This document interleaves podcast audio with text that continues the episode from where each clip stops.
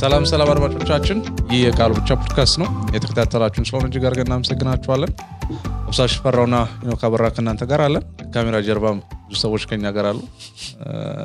እጅግ አድርገን እናመሰግናችኋለን። ስክሪፕት ያለውን ፖድካስትን የተለያዩ social media ዎች ላይ ማግኘት ትችላላችሁ። ፌስቡክ እና ዩቲዩብ፣ ከዛ ቴሌግራም ላይ በኦዲዮ ከፈለጋችሁ ደግሞ Google Podcast እና Apple Podcast ላይ ማግኘት ትችላላችሁ።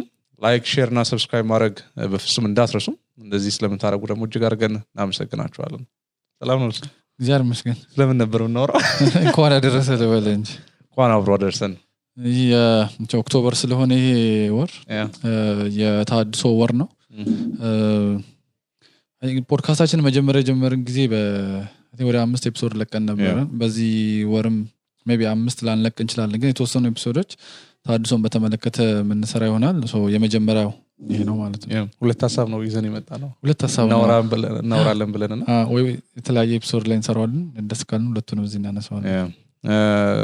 ስለ ታድሶ ነው የምናወራው እና የታድሶ ወር ላይ ነው አሁን ያለነው October ወይ ደግሞ ጥቅምት ወር ላይ አድማጮቻችን እንኳን ለታድሶ ወር በሰላም አደረሳችሁ ቢ እንትን background ለመስጠትም ያህል የታድሶ ወር ለምን እንደተባለ October 31 ላይ ነው ሉተር 95 ነጥቡን የሮም church ን ያናጋውን ነጥቦች የለጠፈው እና እ፣ ከዛ ጊዜ በኋላ የታድሶ ወር ተብሎ October ይከበራል።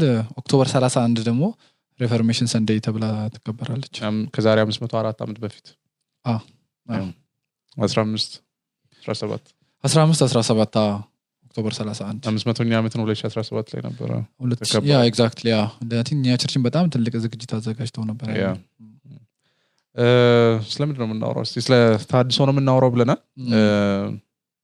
ብቻ አንዳንድ እናነሳቸዋለን ብለን ያሰብናቸው ሀሳቦች ነበሩና ቢ ከ historical background ተነስተን historical የሆነ account ን አንስተን ከዛ በኋላ ስለ ወንጌል እውነት እናወራለን ብለን ነበርና ምክንያቱም ከምንም ነገር በላይ ታድሶ የወንጌል እውነት መታደሱ ነው። ለረጅም አመታት የወንጌል እውነት ከቤተክርስቲያን መድረክ ላይ ጠፍቶ ነበር ተደብቆ ነበር።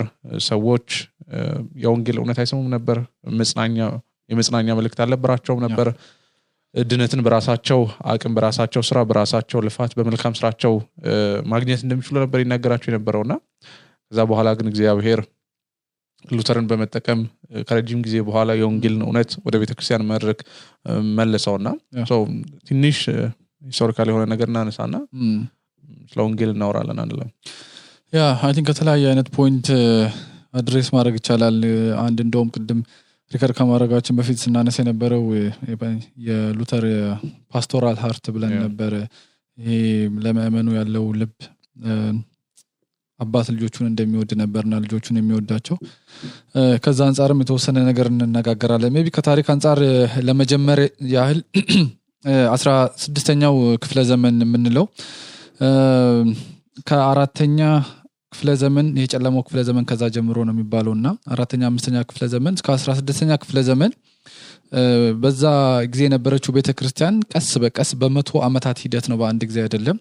የወንጌል መልእክትን እየለቀቀች እየለቀቀች እየለቀቀች ሄዳ ድቅድቅ ጨለማ ውስጥ ገብታ ነበር። ቢ ድቅድቅ ጨለማ ብለን at least መንፈሳዊ aspect ኡን ስናይ ለምሳሌ ያልዳነ ሰው በጨለማ እንደሚመላለስ ብርሃን ምን እንደሆነ እንደማያውቅ መጽሐፍ ቅዱስ ይናገራል እና የወንጌል መልእክት ብርሃን እንደመሆኑ መጠን ያ የወንጌል ብርሃን ስለተደበቀ ያ የወንጌል መልእክት ከመድረክ ላይ የተሰበከ ስላልነበረ ምንድነው ዳዊት ሲናገር ቃል ለመንገዴ ብርሃን ነው. ብርሃን ነው ይላልና ለእግሬ መብራት ነው ይላልና ያ መብራት ያ ብርሃን ከቸርች ተወስዶ ነበር ወንጌሉ ማለት ነው። ከዛ የተነሳ ሰዎች የወንጌል መልእክት ስለማይሰሙ ልቦናቸው ጨልሞ ነበር ማለት ነው።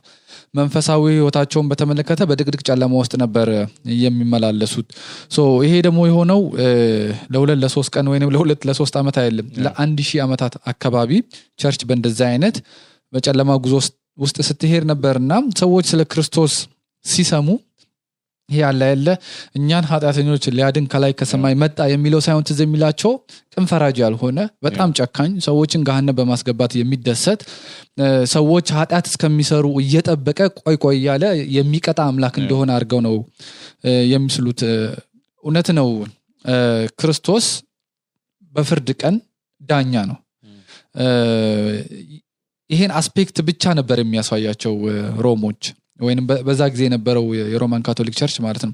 ክርስቶስ ግን ከዛም ያለፈ ነው አይደለም ቢ አሁን እያነሳ ነበር ክርስቶስ ኢየሱስን እንደ ፈራጅ ነበር የሚያሳዩቸው እና ሌላኛው ስዕል ደግሞ ነበር ክርስቶስ ኢየሱስ ልክ እንደ ሸላሚ ወይ ደግሞ እንደ መልካም አምላክ አድርጎ ነገር ግን ደግሞ ያን ክርስቶስ ኢየሱስ እናገኝ ዘንድ ከኛ የሚጠበቅ ነገር ነበር። እንደውም አንድ ስል ሂራይሳን የሚለው መጽሐፍ ላይ ክርስቶስ ኢየሱስ በታላቅ ዙፋን ላይ ቁጭ ብሏል እና በቀኝ በኩል አበባ ከጆሮ ይወጣል በግራ በኩል ደግሞ ሰይፍ ይወጣል እና በቀኝ በኩል ላሉት ክርስቶስ ኢየሱስ የተናገረው ታሪክ ላይ ማለት ነው። ለበጎቹ ነው በግራ በኩል ደግሞ ፍየሎቹ ናቸው እና ወይ በቀኝ ለመሆን ምን ማድረግ አለብን ነው? ከአንተ የሚጠበቅ ነገር አለ ነው? መልካም ስራ መስራት አለብህ maybe ቅዱስ የሚባሉ ቦታዎችን መጎብኘት አለብህ relics ኦችን መጎብኘት አለብህ። ብቻ ከአንተ የሚጠበቅ ነገር አለ። እሱ እንደሚገባ ካረክ የክርስቶስን መልካም ጎኑ እንታያለ ነው? probably ደግሞ ማሳካት አትችልም አትችልም። ቸርቹም በዛ መልኩ ነው አውቃ ዲዛይን ያደረገችው።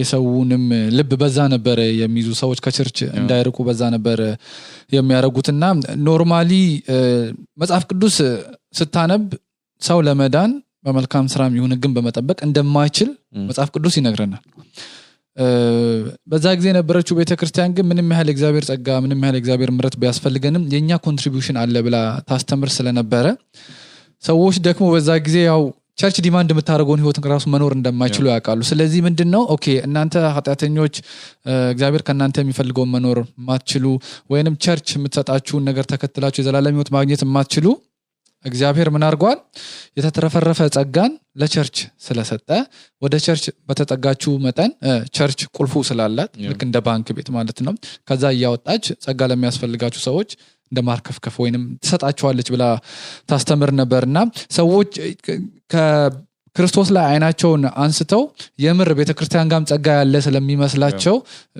ቤተክርስቲያን ለምሳሌ እንደዚህ ስገድ ከተባለ ሊሆን ይችላል። እንደዚህ አይነት መንፈሳዊ ጉዞ መሄድ አለብህ። እንዲህ አይነት አጽም ሄደ ማየት መቻል አለብህ። ለምሳሌ ሮም በጣም ብዙ እም፣ አለ ያለ ሴንት የሚባሉ ወይም ቅዱስ የሚባሉ ሰዎች መሞቻ ስለነበር ለምሳሌ እነ ጳውሎስ እነ ጴጥሮስን መውሰድ ትችላለህ። እና አጥንቶቻቸውን ምን ያህል እውነት እንደሆነ አላውቅም። legend ነው የሚመስለው actually ግን አጥንቶቻቸውን የተለያየ ቦታ ነበር ያረጉት ይባላል። ለምን ቢባል ብዙ ሰዎች አጥንቶቻቸውን አይተው የሆነ አይነት ጸጋ እንዲያገኙ አንድ ቦታ ካከማቸው የተወሰነ ሰው ነው. የሚያገኘው። ግን የተለያየ ቦታ ከበታተንከው የተለያዩ ሰዎች እያዩ መጠቀም ይችላሉ ተብሎ በእንደዚህ አይነት mechanism church ይዛቸው ነበረ። ለምሳሌ ከብር ጋር በተያያዘ እንደዚህ አይነት ያህል ብር ከሰጠ የኃጢአት ስርየት ታገኛለህ ሌሎችም mechanism ኦች ለምሳሌ crusade የሚባለው ወይ እሱን. ጦርነት አሁን ለምሳሌ መመልከት ትችላለህ እና ሰዎች ኢየሩሳሌምን ነፃ ለማውጣት ነበረ እየሞከሩ የነበረው ያኔ የሀብታም ልጆች ሀብታም ቤተሰቦች ልጆቻቸውን መላክ አይፈልጉም ነበር እና አንድ በዛ ጊዜ church የምታስተምረው ነገር ምን ነበረ ጦርነት ሄዶ የሚሳተፍ እና በተለይ Yeah. ቀጥታ ወደ ወደ ገነት ነው የምትሄደው እና ሰዎች በተወሰነ መልኩ ዋላይል ህሊናቸውን ጸጥ ለማስባለት መሄድ ሳይፈልጉ እንኳን. በቃ at least የዘላለም ህይወት በዚህ ማገኝ ከሆነ እንኳን ሊሂድ እያሉ የሄዱ ነበር እንግዲህ ይሄንም church ነች እንደዚህ አይነት ነገር ዲዛይን የምታደርገው ከዛ ሀብታም የሆኑ ቤተሰቦች ልጆች ያላቸው ደግሞ አይ እኔ ብር እሰጣለሁ ልጄ ባይሄድ ደስ ይለኛል okay ችግር የለውም ሀብታም የሆናችሁ እንደ ይሄን ያህል ብር መስጠት ከፈለጋችሁ ጦርነት እንደሄደ? ይቆጠራል. ባትሄድም እንኳን የኃጢአት ስርየት በዛ ታገኛለህ እያሉ church ጸጋው እሷ ጋር ስላለ ወደ መንግስተ ሰማያት የሚያስገባው መንገድ ደግሞ እሷ ስለምታመቻች እሷ ስለምታሳይህ በዛ ውስጥ ካልሄድክ ምንድና ተስፋ የለህም ነው። ስለዚህ church ን ነበር የተከተሉ የሚሄዱት። church ደግሞ ክርስቶስን ያልሰበከች ስላልነበረ ከቶውኑ ከእውነት መንገድ ርቃ ከብርሃን ወጥታ ጨለማ ውስጥ እየሄደች ነበር። እንግዲህ ለአንድ ሺህ ዓመታት አካባቢ ነው እና በነ ሉተር ጊዜ ትልቁ ጥያቄ አንደኛው ምን ነበረ? ሉተር የሚጠይቀው where can I find gracious God በቃ በጸጋው የሚያስበኝን አምላክ የት አገኛለሁ? ምክንያቱም ይሄ ክርስቶስ ብለው እነሱ የሚስሉላቸው ከቶውኑ ቅን ፈራጅ አይደለም። በጣም ጨካኝ ነው። ሰዎችን በማሰቃየት የሚረካ አምላክ አድርገው ነው እና ለእኛ የምር እንደሚራራልን እንደ ልጆቹ እንደሚወድ ለእኛ ኃጢአት እንደተሰቀለ ለእኛ ኃጢአት መከራን እንዳየና የኃጢአታችንን ቅጣት እንደወሰደና እሱ ስራችንን በመስቀል ላይ ለአንድና ለመጨረሻ ጊዜ እንደፈጸመው ይሰበክ ስላልነበረ እነዚህ ሰዎች okay ታዲያ እንዴት ነው መሃሪ አምላክ የማገኘው ብለው ሁልጊዜ የሚጠይቁት ጥያቄ ነበር እና ከዚህ የተነሳም ነው እነ ሉተር ገዳም ሲገቡ ትመለከታለህ በጣም የሉተር ታሪክ ላይ ለምሳሌ Here I Stand የሚለው መጽሐፍ ላይ ስትመለከት አንድ ብቻ at least observe ማድረግ የምትችለው ነገር ምንድን ነው ሉተር መብረቅ ከወደቀበት በኋላ ወይም ካስደነገጠው በኋላ ትምህርቱን ተወ ከዛ መነኩሴ የሆነ ገዳም ገባ አይደል? እና የመጀመሪያው አመት ላይ የሆነ በፊት ልቡ እንደሚረበሸው በፊት ህሊናው እንደሚረበሸው አይረበሽም ነበር። የሆነ በጣም በቃ አሁን መልካም ነገር አድርግ ያለው ፍጹም የሆነ ሰላም. ፍጹም የሆነ ሰላም እዛ ውስጥ አገኛለሁ ብሎ አስቦ ነው የገባው። የመጀመሪያው አመት maybe ከትምህርቱ ትቶ ሁሉን ነገር ትቶ አለም በቃኝ ብሎ ገዳም ስለገባ okay አሁን ትክክለኛ መንገድ ላይ ነኝ ብሎ የሚያስብ ያስብ ስለነበረ በልቡ የኃጢአትን ስርየትን በዛ የሚያገኝ ይመስለው ነበር እና አንድ አመት ሁለት ዓመት ሶስት ዓመት ከሄደ በኋላ ግን ያን ኃጢአተኛ ልቡን ነው ገዳምም ይዞት የገባውና ከተወሰነ ጊዜ በኋላ ነፍሱ በጣም ይታወክ ነበር። ከተወሰነ ጊዜ በኋላ ሰላሙ በጣም ይነሳ ነበር አመት በሄደ ቁጥርም የተለያዩ አይነት ስራዎች ይሞክራል። ስትሆን ደግሞ የሚሰጡ ስራዎች አሉ። ለምሳሌ ማጠብ ሊሆን ይችላል ማጽዳት ሊሆን ይችላል የምትጸልየው ጸሎት አለ። በቀን የተወሰነ ጊዜ መጽሐፍ ቅዱስ ታነባለ ኳይሮስ ፓርቲስፔት ያደርጋሉና ብዙ ነገር ይሄን ሁላ እያደረገ ግን ደስተኛ ሊሆን አልቻለም። የኃጢአት ስሬት ያገኘ መስሎትም አያውቅም። ሁል ጊዜ ነፍሱ እንደተጨነቀ ነበር።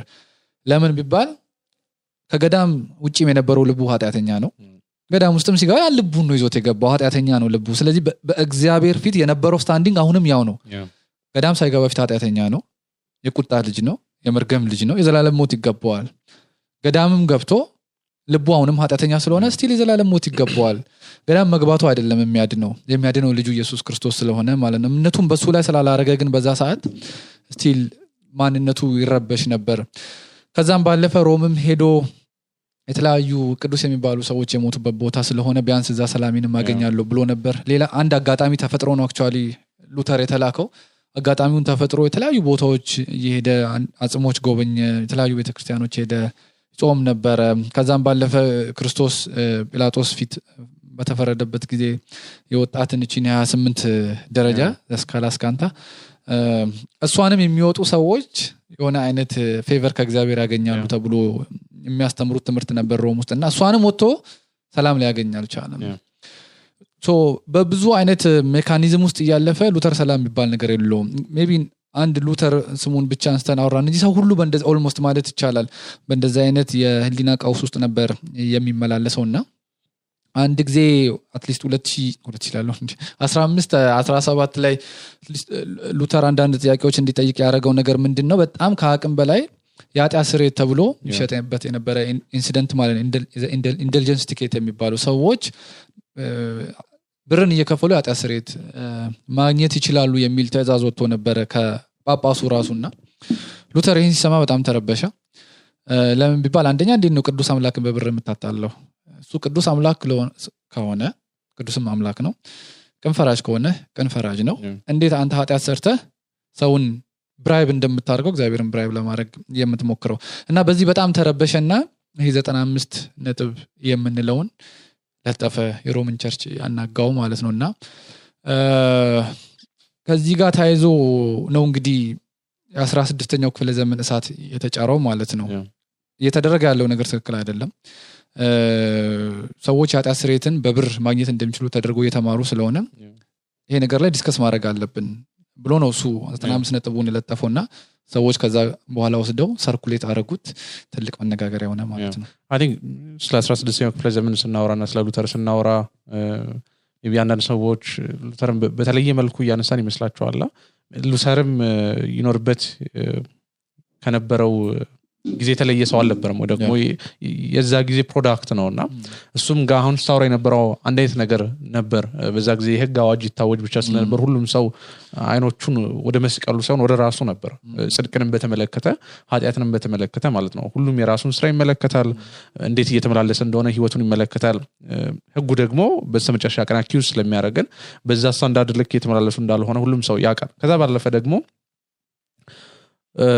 maybe አንድ ሌላ ማንሳት የምንችለው ነገር ሉተር ከመብረቁ ጋር የነበረውን incident አንስተ ነበርና በዛ ዘመን በጣም ህግ ይሰበክ ስለነበር እና እግዚአብሔርን ደግሞ ሰዎች የፍቅር አምላክ ሳይሆን ይመለከቱት የነበረው እንደ ፈራጅ አምላክ ብቻ ይመለከቱት ስለነበር እንደውም በጫካ ውስጥ ሲመላለሱ የቅጠሎችን ድምፅ ሲሰሙ ሁላ በጣም ይደነግጡ ነበርና maybe የሉተርን incident ስንመለከት የመብረቁ ሰው እንዴት ነው መብረቅ ስለወረደበት ከመሬት ተነስቼ ገዳም እገባለሁ ሊል የሚችል ብለን ልንጠይቅ እንችላለን። እና የነበረውም context እንደዚህ የሚያስገድድ ነበር። በቃ እግዚአብሔር እኛን ለመቅጣት አጋጣሚ እየጠበቀ እንደነበር አምላክ ተደርጎ ነበር የሚሳለው ለምን ሲባል እኛ ኃጢአተኞች ነን። እና ከእግዚአብሔር ፍርድ ለማምለጥ ነው ወደ ገዳም እገባለው ያለው። እዛ ገዳም ውስጥ ገብቶ የኃጢአትን ስርየት ህሊናውን ጸጥ ማሰኘት የሚችል ስለመሰለው ማለት ነው። እና ሉተርም የተለየ ሰው አልነበረም።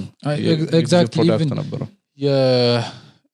የነ ሉተር ዘመን more ህግ ይሰበክ ስለነበረ ሰው ከ church ጋር በጣም ቁርኝነት ስለነበረ ወይም attachment ስለነበረው ማለት notice ማድረግ ትችላለ በጣም ብዙ ሰው ህይወት ውስጥ ማለት ነው አሁን የሉተር አይነት lifestyle ሌሎችም ሰዎች እንዳላቸው አሁን የተለየ ነገር የለም። maybe ሰዎች እንደዛ ዘመን ላያወሩት ይችላሉ እንደዛ ዘመን ብዙም ቦታ ላይ ላይሰጠው ይችላል። ሰው ግን በልቡ የሚጠይቀው ነገር ነው where can find gracious ዛሬም ሰው የሚጠይቀው ጥያቄ ነው።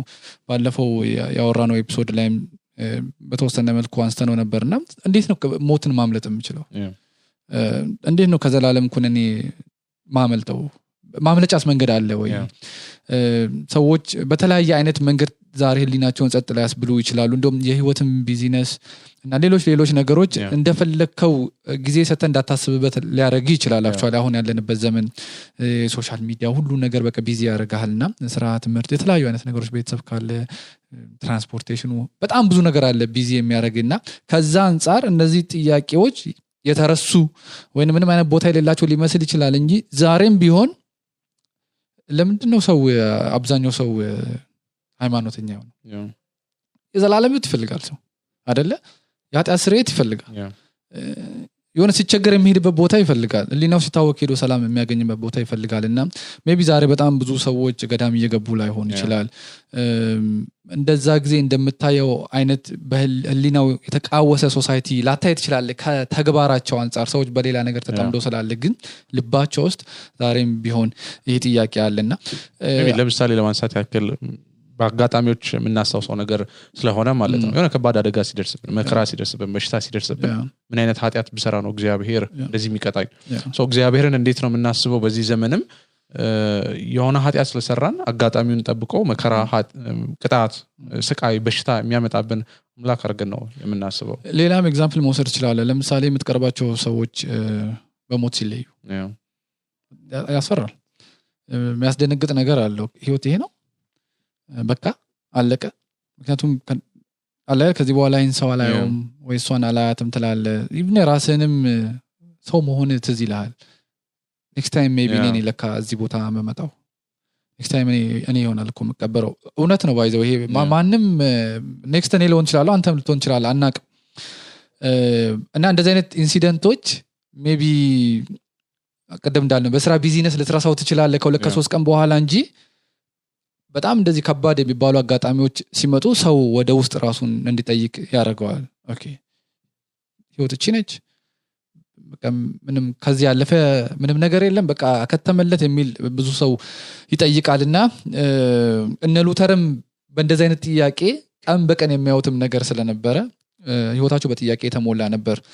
but ከዚህ ጋር ተያይዞ በቅርብ የሰማሁት ነገር ምንድን ነው አንድ ፖድካስት እያዳመጥኩኝ ስለ reformation ማለት ነው።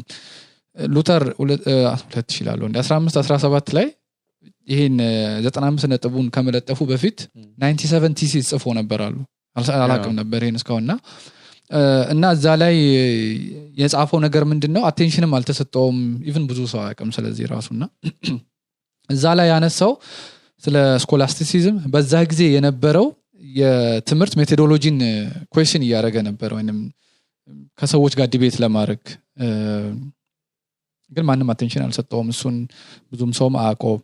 ከስድስት ወር በኋላ ግን የለጠፈው ዘጠና አምስቱ ነጥብ የሰውን ኪስ የሚነካ ነገር ነው። ምክንያቱም ብርን በተመለከተ ነው challenge እያደረገ የነበረው።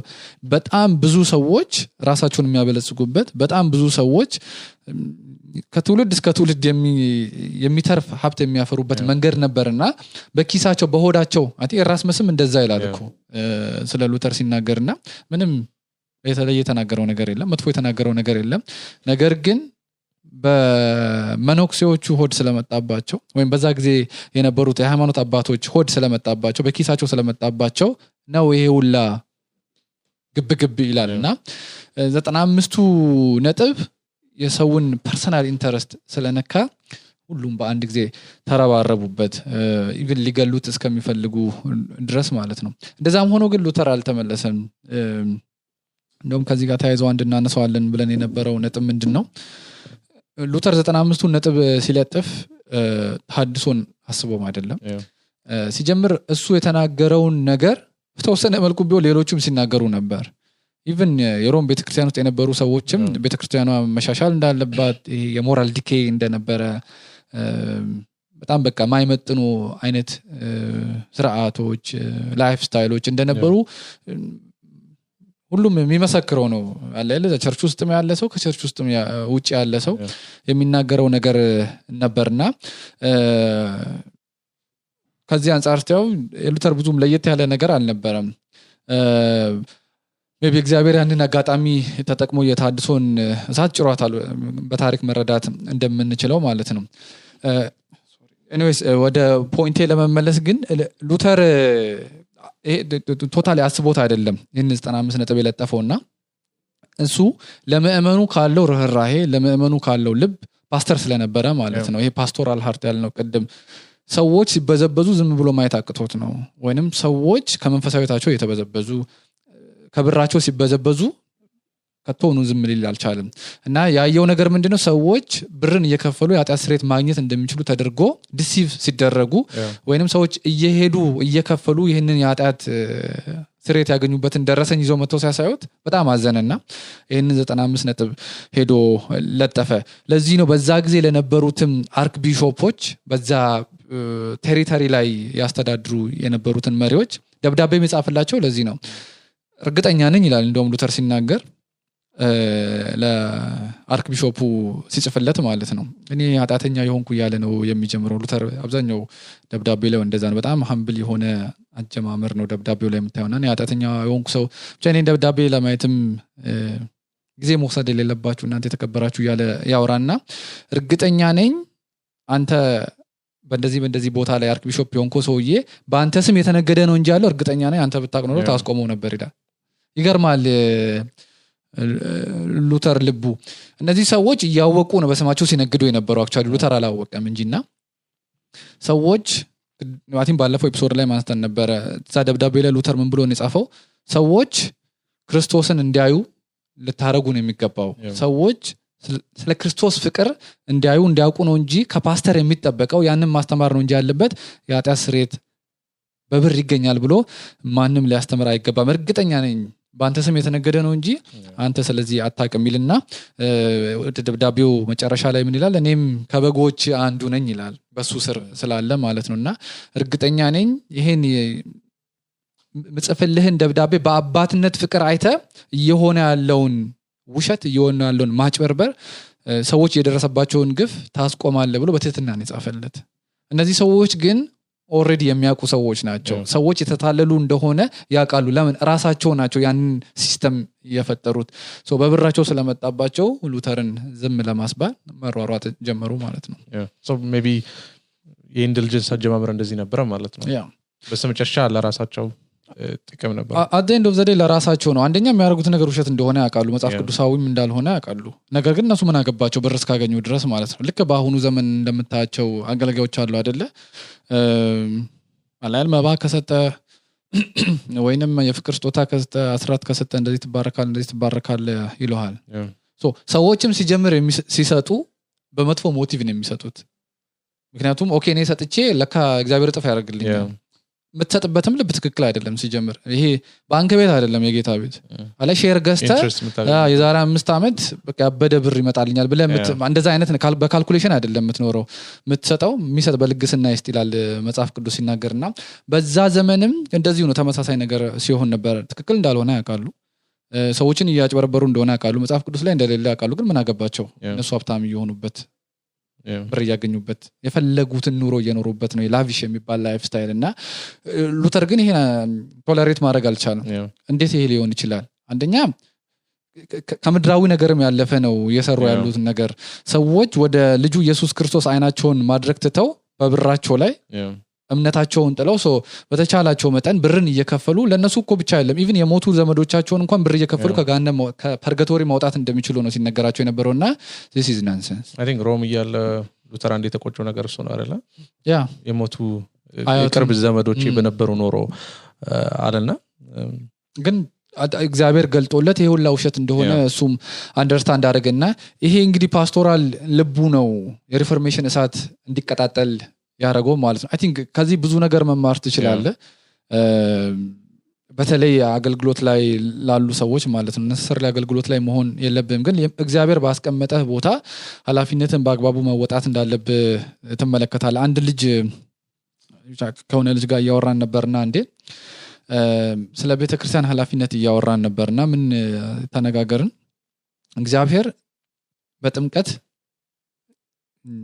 ኃጢአተኛ የሆነን ልጅ የቁጣ ልጅ የሆነን ህፃን ልጅ አላል ወደ ራሱ መንግስት ያመጣል ወይም የዘላለም ህይወት ይሰጣቸዋል የኃጢአት ስሬት ይሰጣቸዋል ከሰይጣን ከኃጢአት እስራት ነፃ ያወጣቸዋል።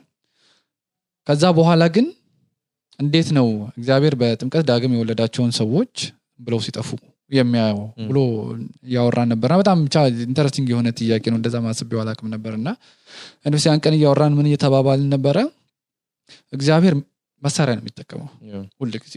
ማለት እንደ መጽሐፍ ቅዱስ ላይ እናያለን አሁንም እንመለከታለን። ለምሳሌ መጽሐፍ ቅዱስን መመልከት ይችላል። እግዚአብሔር የቃሉን መሳሪያ ተጠቅሞ ሰው ጋር ይደርሳል የሰውን ህይወት ይቀይራል። ቤተ ክርስቲያንን ነው እግዚአብሔር ደግሞ የሚጠቀመው። የወንጌልን እውነት ተናግራ ሰዎችን ዳግም እንድትወልድ የወንጌልን እውነት አስተምራ ሰዎች ይህንን የክርስትና ህይወት እንዲመሩ።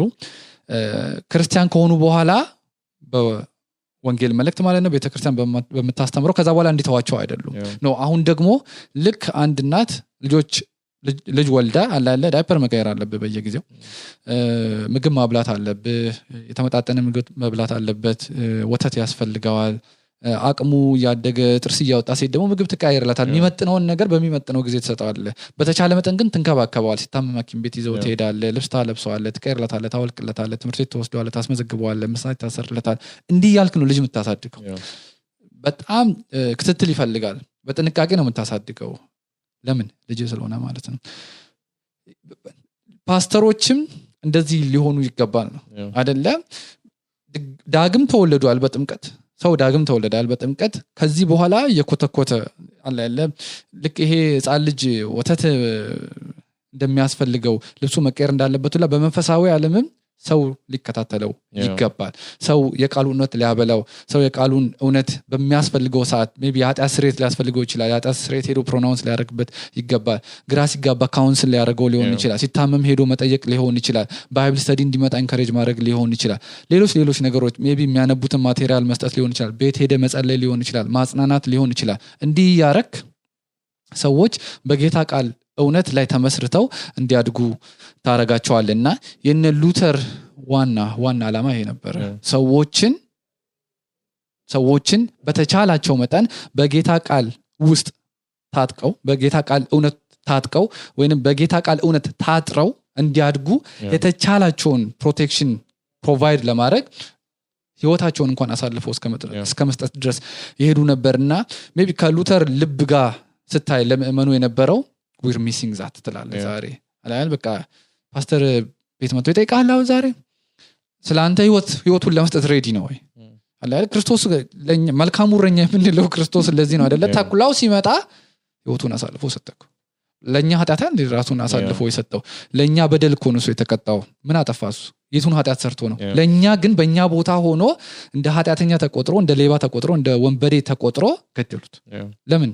ለእኔ ሲል ለአንተ ሲል ለእናንተ ሲል ለአንቺ ሲል እና በክርስቶስ ቦታ የሚቆሙ ሰዎች ዛሬ እኚሁ ፓስተሮች የምንላቸው ናቸው ወይም መጋቢዎች የምንላቸው ናቸው። ህዝቤን አገልግሉ ብሎ ነው ክርስቶስ ወደ ቤቱ የጠራቸው። ምእመኔን ተከታተሉ ብሎ ነው ወደ ቤቱ የጠራቸው። እና እንኳን ተው ይሄ ቤት ለቤት ሄደ መጠየቅ counsel ማድረግ comfort ማድረግ even ሞት እንኳን ቢመጣ እነዚህ ሰዎች ለምእመናቸው ራሳቸውን አሳልፈው እንዲሰጡ የቃሉ እውነት ይነግረናል ይህን እንኳን ቤት ለቤት ሄዶ መጠየቅና አን ከነ ሉተር ቢ ከነ Reformation ትልቁ ትልቁ at least ልባችን ውስጥ at least እኔና አንተ ዘንድ ማንበብ ከጀመርን ጀምሮ የቀረልን ነገር ቢኖር ይሄ ነው ብዬ አምናለሁ እና በዚህ አካሄድ ነው እንግዲህ የ Reformation እሳት የተጫረው. አለምን ለመበጥበጥ አይደለም church ን ለመበታተንም አልነበረም political አልነበረም። issue ም አልነበረ economic issue ም አልነበረም ምንም የሚያገናኘው ነገር ነው pastoral ልቡ ነው. የሉተር ምእመኑን እንደ አባት ሆኖ ነው የሚወዳቸው እንደ ልጆቹ ነው የሚንከባከባቸው እና እ፣ አይ፣ እግዚአብሔር እንዲህ አይነት ሰዎች ይስጠን ነው. ሌላ ምን የምትለው ነገር አለ በማይታሰብ መልኩ እግዚአብሔር ግን አንድ ተራ ሰው ተጠቅሞ. የተበዘበዙ ያሉ ሰዎችን ምእመናንን ለመከላከል ሲል የወንጌል እውነት. ወደ መድረክ እንዲመጣ think አሁን አሁን ያለችውን ቤተክርስቲያን ከምንም ጊዜ በላይ ተሃድሶ የሚያስፈልጋት ቤተክርስቲያን. ሁሌ ስለሚባል አይደለም ይሄን የምንለው የምር ተሃድሶ ስለሚያስፈልጋት ነው። ምክንያቱም ቅድም ገና መጀመሪያ ላይ ስንጀምር ተሃድሶ ምን ማለት ነው አለን? የወንጌል እውነት ወደ ቦታው መመለሱ አይደለም። የወንጌል እውነት ከቤተክርስቲያን መድረክ ላይ ጠፍቷል። በጣም እድለኞች ነን። የሆነ ቤተክርስቲያን ሄድን የወንጌል እውነት ሰማን ማለት እና ሰው በድቅድቅ ጨለማ ውስጥ ነው የተመላለሰ ያለው ልክ ጴጥሮስ እንደሚለው ማለት ነው። ከድቅድቅ ጨለማ ወደሚደነቅ ብርሃን ይህን ነገር እውን የሚያደርገው በህይወታችን ውስጥ የወንጌል እውነት ነው። ወይ ሰው እየተመላለሰ ያለውን በጨለማ ውስጥ ነው። ምክንያቱም በሄድንበት ቦታ ሁላ ወይ በጣም መጽሐፍ ቅዱሳዊ የሆነ የህግ አዋጅ እንሰማለን ወይ ደግሞ ይሄ natural የሆነውን ህግ እንሰማለን። ምን ያህል ራሳችንን ማሻሻል እንዳለብን ምን ያህል በጣም በእቅድና በሰዓት መንቀሳቀስ እንዳለብን አይነት still ህግ ነው ይሄም። የሆነ ነገር ከአንተ demand ስለሚያደርግ ማለት ነው የህግ አዋጅ አለ በዙሪያችን እንዳለ specifically ስለ ቤተክርስቲያን ነው እያወራን ያለ ነው እና የወንጌል መልእክት ግን የለም። እግዚአብሔር ስለሰራልን ስራ የሚነገርበት ቦታ የለም።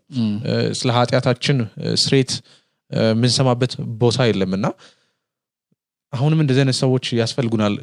ምክንያቱም ከአስራ ስድስተኛው ክፍለ ዘመን የምንማረው አንዱ ነገር ምንድን ነው ታድሶውን እውን ያረገውን የመጋቢ ልብ ነበር።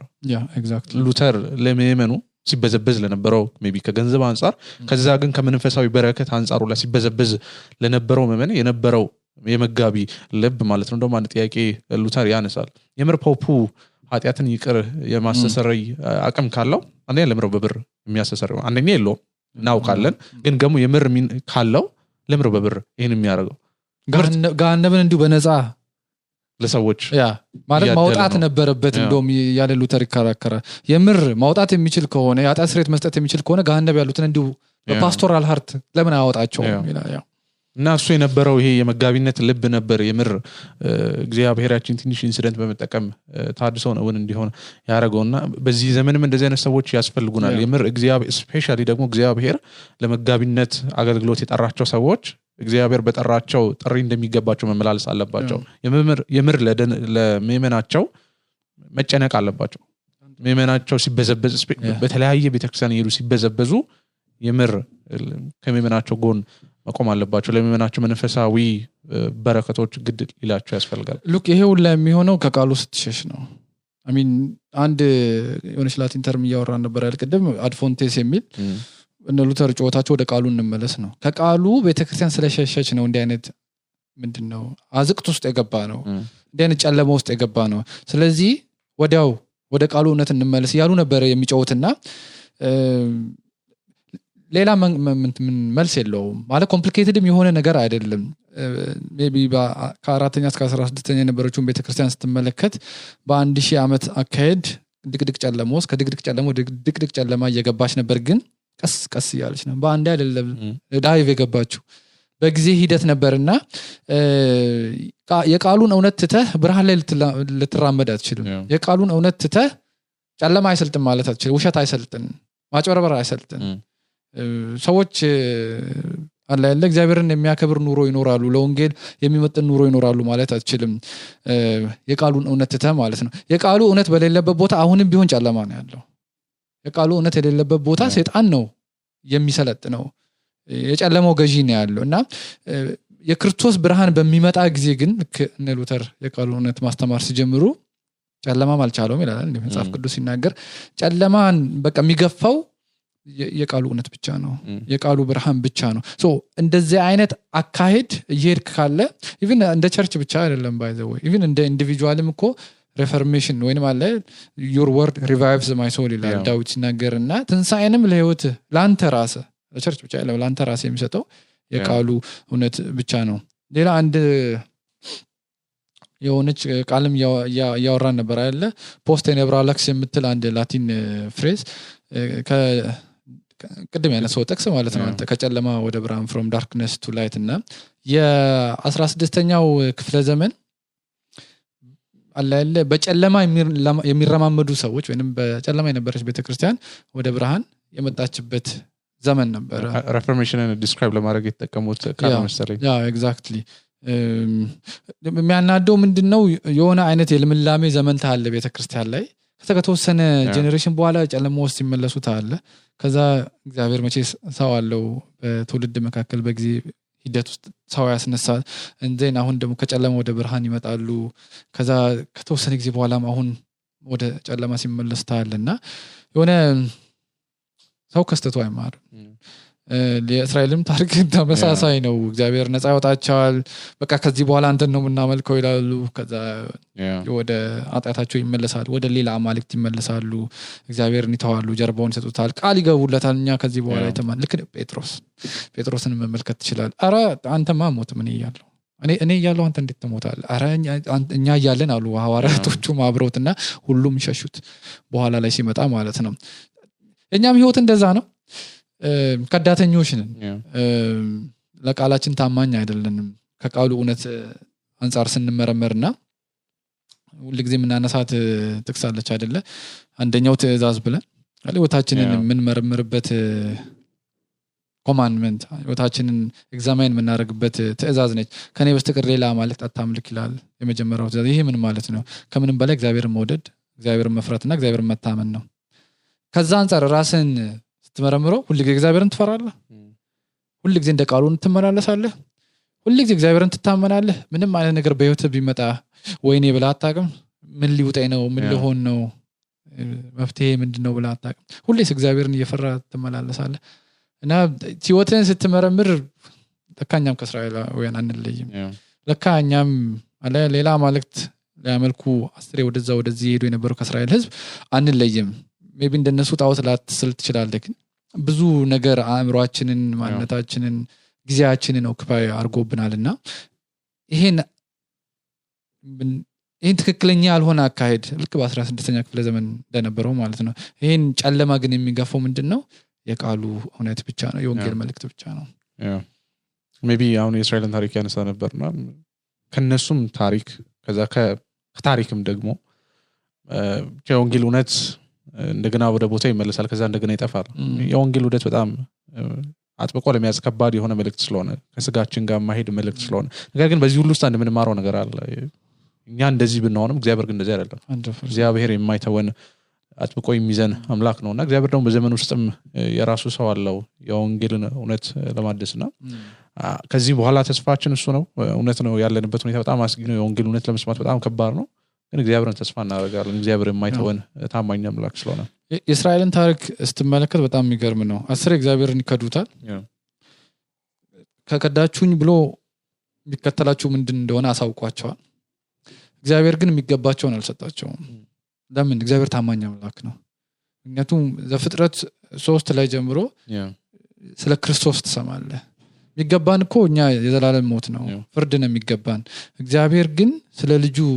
ኢየሱስ ክርስቶስ የተናገረው ነገር አለ ምዕራፍ ሶስት ላይ ለሰይጣንን እንደሚቀጠቅጥ ሰይጣንን እንደሚያሸንፍ ሞትን ድል እንደሚነሳ እና ምንም ያህል እኛ ኃጢአተኞች ብንሆን ለእሱ ታማኝ ባንሆንም የዘላለም ሞት ቢገባን የዘላለም ህይወት ባይገባን እርሱ ግን ለቃሉ ታማኝ ስለሆነ አንደኛ ልጁን ለኛ ላከልን ያ። አይ እነ ሉተርም ይሄን ያህል ሲያስተምሩ የነበረው በታድሶ ዘመን። no ክርስቶስ ለእኛ በምድር ላይ መጥቶ ሞቶልናል። እኛ የዘላለም ህይወት ለማግኘት የምናደርገው ምንም ነገር የለም። ምክንያቱም ኃጢአትህን ማስተሰሪያ አትችልም በራስ Yeah. ወርድ ስትጽፍ የሆነ ነገር ሲበላሽ በአንዱ ማድረግ ትችላለህ። ከዛ እንዳልነበረ ይሆናል። ኃጢአትን እንዳልነበረ ማድረግ አትችልም አንተ። ኃጢአ- ከኃጢአት ንጹህ ሊያደረገ የሚችለው ልጁ ኢየሱስ ክርስቶስ ብቻ ነው። እሱ በመስቀል ላይ ይሰራልን እሱ በመስቀል ላይ የዋለልን ውለታ ብቻ ነው። ይህ ነው እንግዲህ ብርሃንን ወደ ቤተክርስቲያን ይዞ የመጣ ወይንም church ከወደቀችበት ቤተክርስቲያን ስ ከሞተችበት ድጋሚ ህይወት የሰጣት ይሄ የወንጌል መልእክት ነው። ሉተር ስለነበረው experience ሲናገር ይህን የወንጌል እውነት ያወኩለት የመንግስት ሰማያት ደጆች የተከፈቱልኝ ያህል የተሰማኝ ይላል። እና ደግሞ እውነቱን ነው። የምር ይህን እውነት ስናውቅ ነው የመንግስት ሰማያት ደጆች የሚከፈቱልንና I think እኛም ጸሎታችን ምኞታችንም ናፍቆታችንም ይሄ ነው አሁን ላለችው ቤተክርስቲያን። ከዛ ደግሞ individually ለራሳችንም ህይወት ማለት ነው። ይህን እውነት አውቀን የመንግስት ሰማያት ደጆች ስለ ክርስቶስ ኢየሱስ ጽድቅና የመስቀል ስራ ሲል እንዲከፈቱልን ማለት ነው። hundred percent ሌላ ሌላ ምንም ከአስራ ስድስተኛው ክፍለ ዘመን ከዚህ ውጭ መማር የምትችለው ነገር የለም። about Christ. እነ ጳውሎስ ሲያስተምሩ የነበረው ስለ ክርስቶስ ነው። እነ ሉተርም ሲያስተምሩ የነበረው ስለ ክርስቶስ ነው። ዛሬም እኛ ማስተማር ያለብን. ስለ ክርስቶስ ነው። ለምን? ለእኛ ኃጢአት መጥቶ የሞተው እሱ ነው። እሱ ብቻ ነው። ለእኛ ኃጢአት መፍትሄ መድኃኒት እሱ ብቻ ነው. ቅድም ስለ ሞት ስናወራ ነበር። ለሞት መፍትሄው መድኃኒቱ ሞትን ድል ማድረጊያው መንገድ ክርስቶስ ብቻ ነው. ከክርስቶስ ውጭ ማንም ሞትን ድል መንሳት አይችልም ከክርስቶስ ውጭ ማንም የዘላለም ህይወት ማግኘት አይችልም እና እነ ሉተር ይህንን መልእክት ነው እንግዲህ በአስራ ስድስተኛው ክፍለ ዘመን በጨለማ ትመላለስ ስለነበረችው ቤተ ክርስቲያን. ክርስቶስ ለአንተ ኃጢአት ሞቷል ክርስቶስ ለአንቺ ኃጢአት ሞቷል እምነታችሁን በልጁ በኢየሱስ ክርስቶስ ላይ ብታደርጉ. የዘላለም ማረፊያችሁ በላይ በሰማይ ነው የሚለውን መልእክት ያስተምሩ ነበር የተረጋገጠ ይሆናል hundred percent I think ከ certainty ጋር ሁል ጊዜ ስለ አስራ ስድስተኛው ክፍለ ዘመን ስታወራ አንድ ማንሳት የምትችለው ነገር ይሄ ነው ሰው እርግጠኛ መሆን ይፈልግ ነበረ.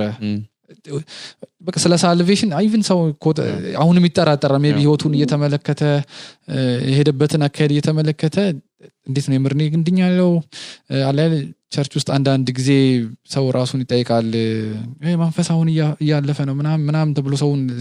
ሲያዋክቡ ትሰማለህ። አንዳንድ ጊዜ የምር እኔ መንፈስ አለኝ በልጁ በኢየሱስ ክርስቶስ ላይ አንዴ እምነትን ካረግ ዳግም ተወልደዋል. በልጁ በኢየሱስ ክርስቶስ ላይ እምነትን ካረግ የመንፈስ ቅዱስ ማደሪያ ነ አላለ ከተጠመክ ለምሳሌ እኛ ቤተ ክርስቲያን ስለ ጥምቀት የምታስተምረው ነገር አለ መጽሐፍ ቅዱስ ላይ ያለውም ማለት ነው ጴጥሮስ ነው ሐዋርያት ስራ ላይ የሚናገረው ዜን አናንያም ለጳውሎስም ይነግረዋል። ለኃጢአት ስርየታችሁ ተጠመቁ ይላል። ሐዋርያት ስራ ሁለት። ላይ ጥምቀት ውስጥ የኃጢአት ስርየት አለ. ስለዚህ እኔ የራሴን ህይወት እያየው አሁን ያለውበትን ሁኔታ እየተመለከትኩኝ ራሴን መጠራጠር አይገባኝም። ለምን በጥምቀት እኔ የልጁ የሱስ ክርስቶስ ልጅ ሆኛለሁ። በጥምቀት የራሱ አድርጎኛል። በወንጌል ቃል የራሱ አድርጎኛል። ስለዚህ እምነቴ በእኔ ህይወት ላይ እኔ የምከተለው ህግ ላይ ሳይሆን certainty ዬ እኔ ክርስቶስ ልጅ እርግጠኛ መሆን የሚመጣው ልጁ ኢየሱስ ክርስቶስ በመስቀል ላይ ባደረገልኝ ስራ. ብቻ ነው። so ያ sense of certainty ከኔ ወጥቶ ወደ ማን ነው? ወደ ክርስቶስ ሊሆን ይገባል ማለት ነው። extra nos extra nos yeah outside of us. salvation is outside of us ውስጣችን አይደለም ያለው በዚህ እርግጠኝነት የመዳናችን እርግጠኝነት የምናገኘው ክርስቶስ ውስጥ ነው። መጠመቃችን ውስጥ ነው። 100% እኛ ጋር አይደለም። የወንጌል እውነት መስማታችን ውስጥ ምክንያቱም የራስን ህይወት የምትመለከት ከሆነ የሆነ አንድ አስር ቀን መጽሐፍ ቅዱስ ስታነብ church ስትሄድ ስትጸልይ wow. የሆነ የምትገርም ክርስቲያን exactly ሶስተኛ ሰማይ ደረስክ ይመስላል። እሺ ሳታነብ ስቀርስ? Mm. እሺ በኃጢአት ስትወድቅስ? በራስ. ስራ ላይ አይንህን የምታደረግ ከሆነ አንዴ ህይወትህ ላይ ነው አንዴ so ተስፋ በመቁረጥና በግብዝነት መካከል ነው የምትመላለሰው። እኔ የምገርም ሰሆን የመጽሐፍ ቅዱስ እያነበብኩ ነው። እኔ የምገርም ሰሆን እንደዚህ እንደዚህ አይነት ነገር እያደረኩ ነው ህጉን የተከተልኩ ነው ትላለ ስለዚህ ሌሎች ሰዎችን መናቅ ትጀምራለህ ማለት ነው እንደኔ አይመላለሱም ብለህ። ልክ እንደ ፈሪሳውያን. አሁን አንዳንዴ ደግሞ በእንደዚህ አይነት ህይወት ሳትመላለስ ስትቀር እኔ ተስፋ የሌለኝ ብለህ ተስፋዬ ምንድን ነው. ግራ ገብቶ በተስፋ መቁረጥ ውስጥ ጭልጥ ብለህ ትጠፋለህ ልክ እንደ ይሁዳ ማለት ነው። ተስፋችን ግን እምነታችን ግን እኛ ጋር ሳይሆን በመስቀል የተሰቀለው ልጁ ኢየሱስ ክርስቶስ ላይ ነው ማለት ነው የማይጠፋ ተስፋ አለን 100%. የማይለወጥ ተስፋ አለና እግዚአብሔር ይመስገን ስለዚህ ታላቅ እውነት እግዚአብሔር ሰዎችን በመጠቀም የእውነት እኛ ጋር ደርሷልና I think እኛም በታማኝነት የማስተማር እ፣ ኃላፊነት አለብን ለራሳችን ስንል እዛ ደግሞ ለሚሰሙን ሰዎች ስንል ማለት ነው። ልክ ጳውሎስ ለጢሞቴዎስ እንደሚለው እግዚአብሔር ይርዳን እኛንም ቤተክርስቲያንንም ይርዳት ይህንን እውነት ለሰዎች ማወጅ እንድትችል ማለት ነው። ምክንያቱም ይሄ እውነት ባልተሰበከ ቁጥር ሰዎች ሊያገኙት ከሚገባ መንፈሳዊ በረከት ሰላም የህሊና ሰላም እየገደብናቸው ነው። እነዚህ ነገሮች ከነሱ ነጥቀን እየወሰድን ነው እና የሚገባቸውን ነገር ለእነሱ መስጠት እንድችል ጌታ ይርዳን አ፣ እግዚአብሔር ዳኔ በዋጋ የደረሰ የወንጌል መልእክት ነው እኛ ጋር ያለው ዛሬ እና ቢ እኛ ዋጋ አልከፈልንበትም ይሆናል። እኛ ጋር እንዲሁ ዋጋ ሳንከፍልበት ስለመጣ ከዚህ በፊት የነበሩት እንደኛ በነፃነት እንዲሁ የማውራት እድል ያገኙ ሊመስለን ይችላል። ግን የደም ዋጋ ተከፍሎበታል። ከልጁ ኢየሱስ ክርስቶስ ጀምሮ በቀናል አይደለ yeah እንኳን አደረሳችሁ በድጋሚ ለተሃድሶ ወር። maybe next episode ላይ መጽሐፎች suggest እናደርጋለን። እግዚአብሔር በታሪክ ውስጥ የሚሰራ አምላክ ነው እና ስለዚህ ክፍለ ዘመን more ማወቅ ፈልጋለው ብዙም ሰምቼ አላቅም ያው ር ጠለቅ ባለ መልኩ? በአጠቃላይ resource ኦችን yeah special የሉተርን biography ዎች suggest እናደርጋለን። እዛ ውስጥ ስለ reformation ታሪክ ብዙ ብዙ ማግኘት ይችላለን እና next episode ላይ መጽሐፎችን suggest እናደርጋለን። ስለዚህ yeah ጠብቁን። ጠብቁ እስከዛ ድረስ የእግዚአብሔር ሰላምና ጸጋ ከእያንዳንዳችሁ ጋር ይሁን። በሰላም ተመላለሱ